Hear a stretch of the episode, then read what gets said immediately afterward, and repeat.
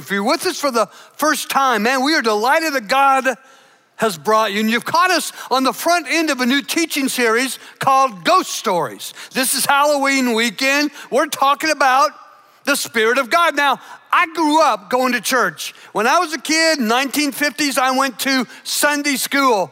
And back then, my teacher would talk about the Holy Ghost. And that would freak me out.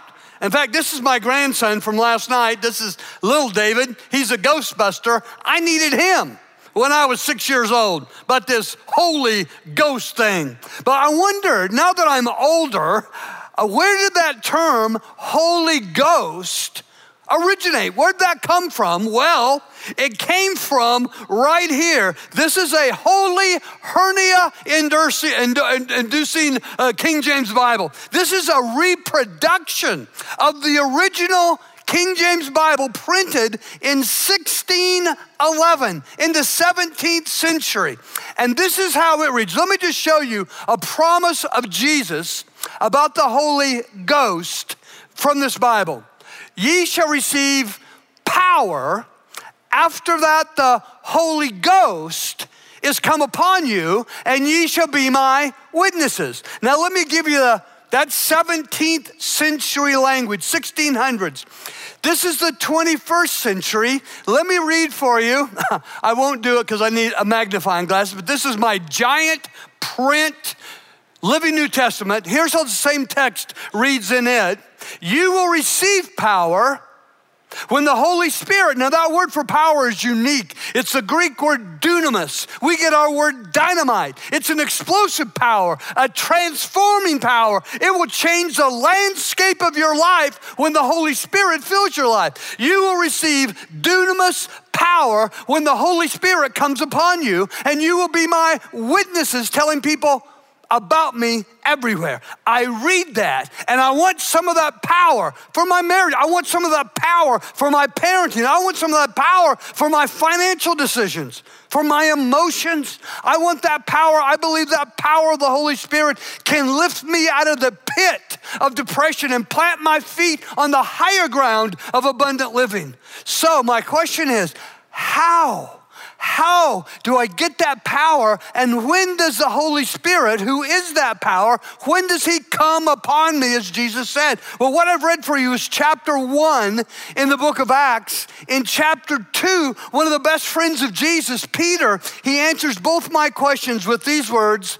Now, in the King Jimmy, he would have said Holy Ghost. But look what he says in the New Living Translation. Peter said, Each of you must repent, turn away from your sins, turn to God, and be baptized in the name of Jesus Christ. I want you to catch that Peter throws a, a wide angle lens on his word so he can capture all three persons of God God the Father, God the Son, Jesus Christ, and then watch as he brings out God the Holy Spirit. Then, upon your baptism, you will receive the gift of the Holy Spirit. Now, you can be buried with Christ under the water, baptized, raised up by the power of God to do life on a whole new trajectory. You receive the gift of the Holy Spirit.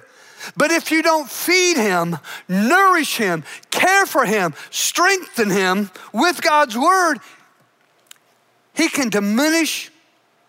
You can be just like an atheist without the power of God within you. Though you go to church, though you pray, if you don't strengthen the presence of the Holy Spirit within you. So, to teach this, this is Halloween 2021. I want to take you back to Easter 33 AD. And this Jesus story, it as well highlights the three persons of God God the Father, Jesus, God the Son, and God the Holy Spirit. Now, some of you know the Easter story. And if you don't, it's a weekend story. It starts on Friday like this early, early Friday. The face of Jesus has already been beaten beyond recognition, so swollen, so bruised, so bloody, not even his own mom would know him. His beard has already been forcibly pulled out by the roots. His back has been scourged with a vicious whip, tearing out skin, muscle, tendon, chips of bone. The, the blood loss has been horrific. He's forced to carry his own instrument of death through the narrow, winding streets of Jerusalem. And by nine o'clock in the morning, nine inch nails have pinned his wrists and his ankles to the cross. And there he is left to dangle helplessly. To breathe, eh, he must pull himself up, suck in air for, not, for six hours, from nine in the morning to, six, to three in the afternoon. For six hours, he hangs like that. At three in the afternoon, he dies. And to validate that he's fully physically dead, one of the professional executioners takes a spear and rams it up under his rib cage and into his heart. Into his heart. When the spear is pulled out, out gushes blood and water. Fully physically dead within an hour or so, friends removed the limp, lifeless body of Jesus from the cross, wrap him hastily in a burial shroud, and lay him in a stone sealed tomb. All the rest of the day, Friday, into the evening, all night Friday, all morning Saturday, all afternoon Saturday, all night Saturday. Jesus is a corpse. Rigor mortis has set in, decomposition has begun. Jesus is fully physically dead until something miraculous, something unbelievable, something unprecedented occurs on Sunday in the wee hours. But before I tell you about that mind blowing miracle, I just want to make something abundantly clear all the ugly, unjust, unfair suffering of Jesus on the cross, in all of that agony, he was not a victim. No way. He was a victor because he chose the cross. He decided for a crucifixion. It was his plan before the world began, knowing what sinners we would be, knowing that we would be destined for death and hell. He chose to come and die primarily, not as a victim, but as our substitute. He took our place on the cross, got all the suffering, all the punishment we deserve for our sin. And he was not a martyr. No way, because he was victorious. Let me show you this. If you believe that Jesus died on the cross as your substitute for your sin, if you believe that and surrender your life to that truth, then he becomes your savior. He saves you from sin and hell and the grave. He saves you to superabundant life right now, spirit powered life right now, and, and eternity. He saves you for eternity with God in heaven. And heaven, that's where you get to do what you love best. What do you love to do best? I love to watch the Bears win. And it doesn't happen, but I'm going through hell right now. But in heaven, I get to watch the Bears win all the time. I get to do, you get to do what you love best with those you love most, all in the presence of Jesus. My Debbie and I, we talk about it because we love mountains. We used to love to climb them. Now we just get to look at them and take pictures. But in heaven, we'll get to create them and climb those that we create, all in the presence of Jesus. That's what He saves us not just from, but saves us for. So I want to tell you about this mind blowing miracle after he is a dead Jesus, a corpse. But before I do, I've got to ask you this question. I've had an unsettling experience in my life, and maybe you have as well. Have you ever stood at the bedside of someone who is suffering terribly, someone you love dearly, and you're there when they breathe their last, when they die? Have you been there? I'm gonna guess if you have, it's been like me. That there is this overwhelming sadness that just seizes your heart and, and then it just kind of you know at the same time you feel really angry that this they don't deserve this. This is so unfair. I wish this was me. And into the mix of sadness and anger is this panic that starts to take over. Now what life is going to be like if you've ever been there even hearing that described, you know what Mary Magdalene was feeling as she was searching for a dead Jesus. I mean, she saw up close and personal his execution. No one, no one. She saw the spear go under his ribcage, into his heart. Out came the blood, water. He's dead. She was there when he was laid in the stone sealed tomb. She can't stay away from that tomb a moment longer. It's still dark. It is so early. It's dark, and she's stumbling and she's staggering. Not because it's dark, but because she is overwhelmed with gut wrenching grief. Her Jesus is gone. Here's how the Bible tells it.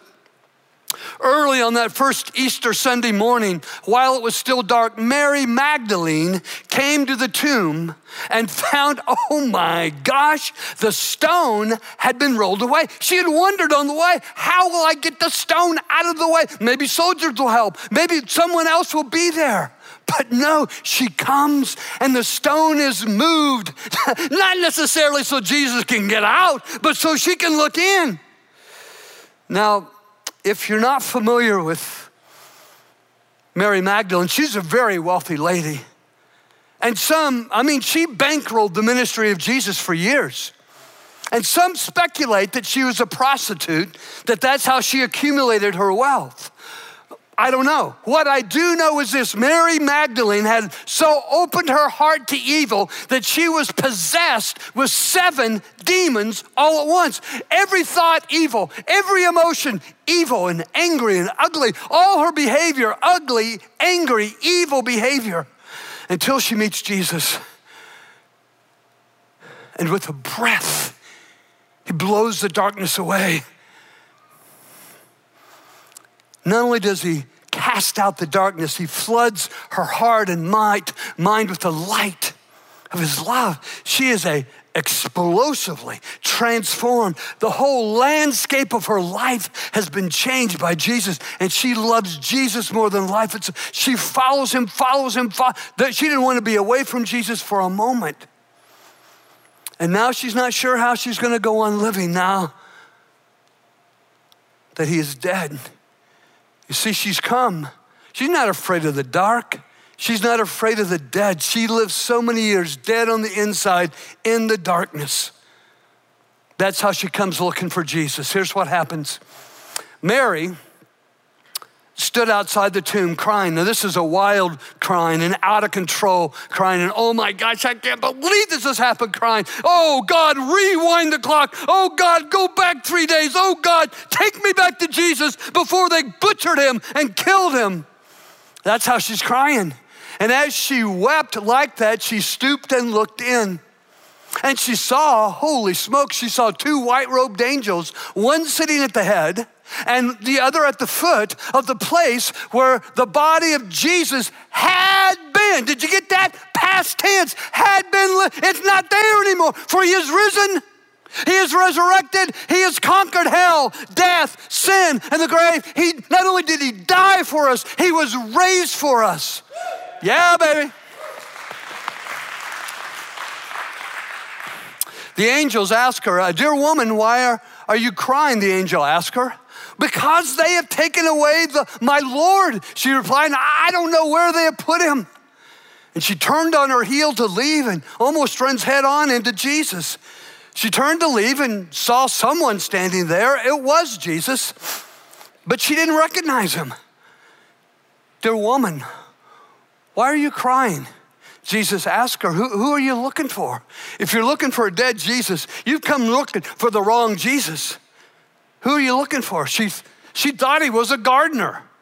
Sir, she said, if, if you've taken him away, tell me where you put him, and I will go and get him. Mary, Jesus said, He calls her by name. The good shepherd, He knows His sheep and He calls them by name and they follow Him. In fact, it's my prayer that today, maybe before you leave this room, but for sure, before your head hits the pillow tonight, that you will hear Jesus call your name. He is your good shepherd. And whatever you're going through, whatever difficulty you're facing, whatever it is maritally or in your parenting or in your emotions, that He will speak your name. That he is here, that he is present, that he has conquered everything that needs to be conquered, that he is alive and he is willing to, to fill you with his spirit the power that raised Jesus from the dead. Mary, Jesus said, she, she turned to him and she cried out. I mean, can you imagine? You go looking for someone that you know is a corpse, and there he is alive and vital and energized and strong. And she cried out, Teacher.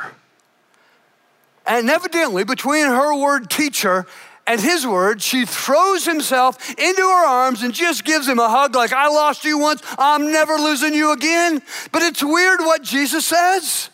He says, Mary, don't cling to me. Now, at best, that seems rude. Mary, hands off the merchandise. You're going to wrinkle my robe.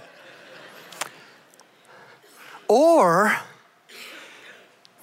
it sounds odd because all throughout that day, Jesus invites people, Jesus welcomes people to touch him. Put your fingers where the nails prints are. Put your hand in my side where they shoved that spear up into my heart. I'm alive. At worst, it feels like, it can't be, but it feels like he's saying, You're not good enough. And that's a lie.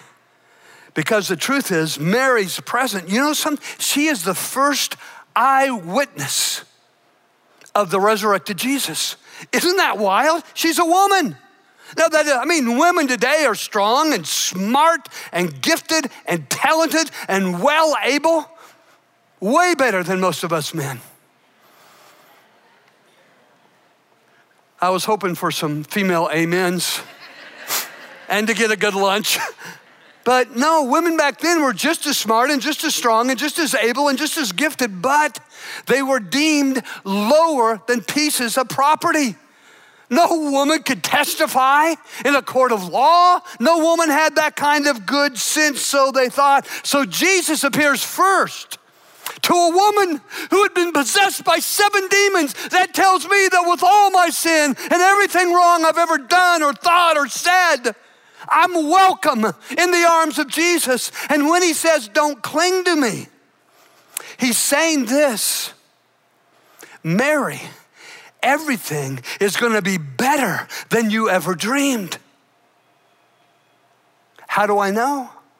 I know because of what he says next. Check it out. Jesus said, I'm ascending to my Father and your Father, to my God and your God. Now, maybe that doesn't give you a, a massive aha moment, but it did for Mary. I mean, everything starts to fall in place. I mean, scripture says that Jesus opened the minds of his disciples so that they could understand the word of God. And all of a sudden, it just starts to make sense for Mary because this is early, early, early Sunday morning. And just a day or so previous on Thursday night, here's what Jesus had said to his followers He said, I'm going away to the one, capital O, that's God the Father, the one who sent me. It is best for you that I go, Jesus, the Son of God, that I go away, because if I don't, the advocate, Holy Spirit, won't come. If I do go away, I will send him to you. Now, they had a hard time getting their heads and hearts around anything better than having Jesus present with them. And I think the same is true for us.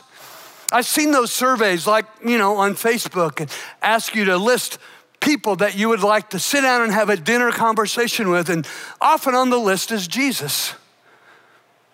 We'd love to have him with us. So, how could it possibly be real that Jesus sending the Holy Spirit?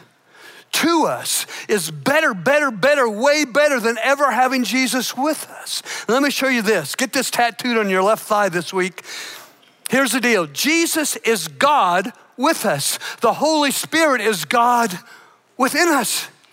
He comes and takes up full residence. He comes and abides. And as long as we nurture him and feed him and pray to him and invite him in, he fills us and he is present. But if we don't nurture and feed and care and strengthen him with his word, it's just as like he just diminishes because of the lack of feeding until we're no stronger facing the struggles of life than an atheist might be. Now, the word Jesus uses for advocate, that was his term for the Holy Spirit. The Greek word is paraclete. It's a unique word, it's a military term. Every Roman soldier had a paraclete. And a paraclete was like a battle buddy, if you will. I'm sure if you're in hand to hand combat, buddy's quite, not quite strong enough. But here's the deal if a Roman soldier is doing hand to hand combat and he's fighting this way, his paraclete is fighting this way. His paraclete has his back. His paraclete can let him, he doesn't have to worry about what's coming from this way. His paraclete's taking care of that part of the battle. His paraclete can communicate if something's coming this way or something's coming this way. This is the Holy Spirit for our lives. Jesus is saying, Hey, I know life is a battle. I've been through the worst of it. You'll go through hard times. But if you have the Holy Spirit, He will battle for you. He will fight in ways you could never fight for yourself. He will fight cancer. He will fight depression. He will fight anxiety. He will fight marital uh, discord. He will fight for your children. He will fight for your grandchildren. He will fight the lies of the evil one with the truth of God. But the Holy Spirit is your paraclete. He comes and battles in your behalf so that, check this out, the Holy Spirit comes to help you make your life victorious. As you feed and nurture Him on God's Word, the wisdom of God's Word, the power of God's Word. He wins battles for you in your finances, in your emotions, in your relationships. He makes you victorious in every area of your life that is surrendered. Come, Holy Spirit. Come join me, Holy Spirit. Come, Holy Spirit, fill me. Come, Holy Spirit, use me. Come, Holy Spirit, and wield me to the glory of God. Come, Holy Spirit, help me. Come, Holy Spirit, fight for me. Here's what the Word of God says the Spirit of God, the Holy Spirit, who raised Jesus from the dead. Did you get that? Jesus didn't just lay in there as a corpse, pop his eyes open. I'm back. The Holy Spirit raised Jesus from the dead. The Spirit of God who raised Jesus from the dead, He lives in you. He's alive in you. And so you care.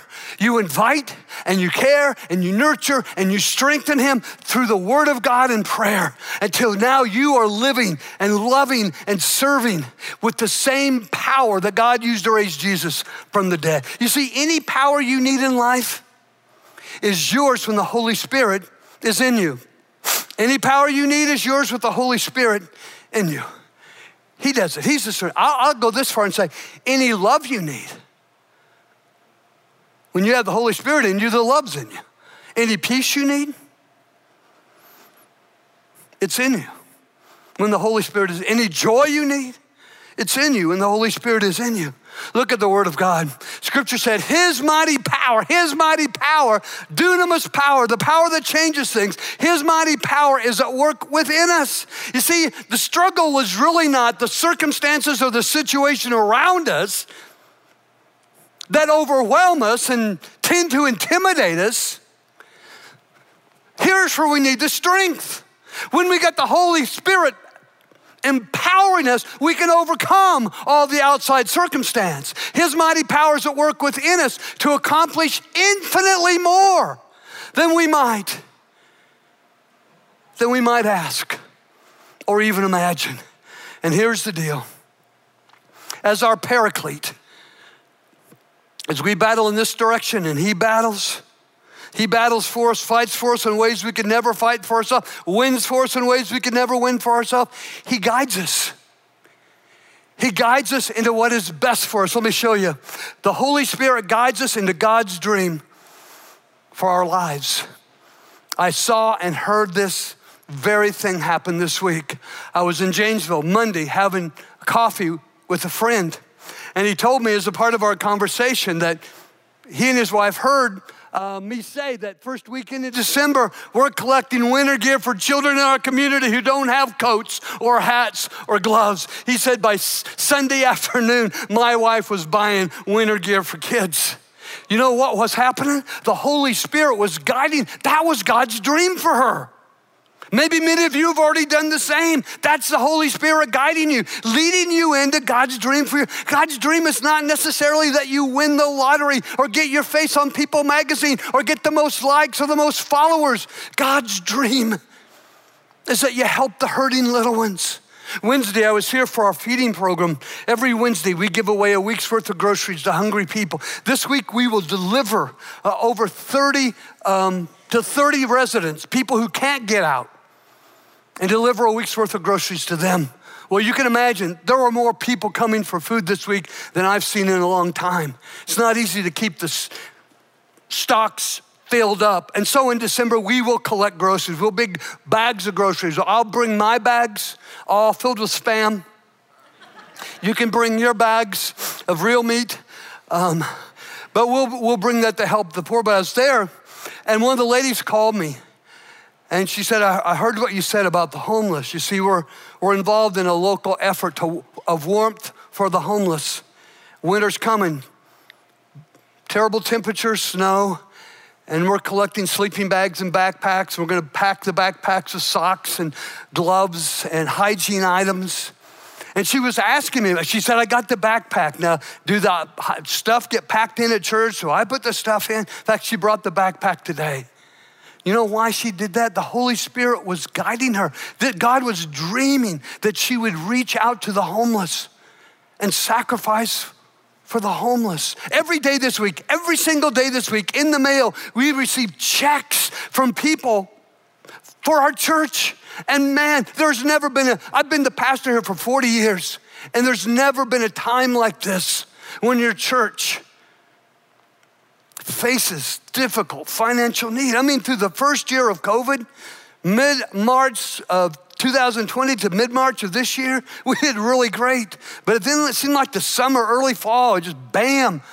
Um, but people are being guided by the Holy Spirit. That's what they sit down and write those checks that we get on Monday and Tuesday, Wednesday and Thursday and Friday and Saturday. And I bet if there was a mail on Sunday, we get them then. They're writing those checks under the guidance of the Holy Spirit. This is God's dream for their lives. And every time, out of every pay period, you make a gift. Because you know what? We can say no to the Holy Spirit. We can resist the Holy Spirit. We can grieve the Holy Spirit, or we can allow Him to lead us into God's dream for our lives.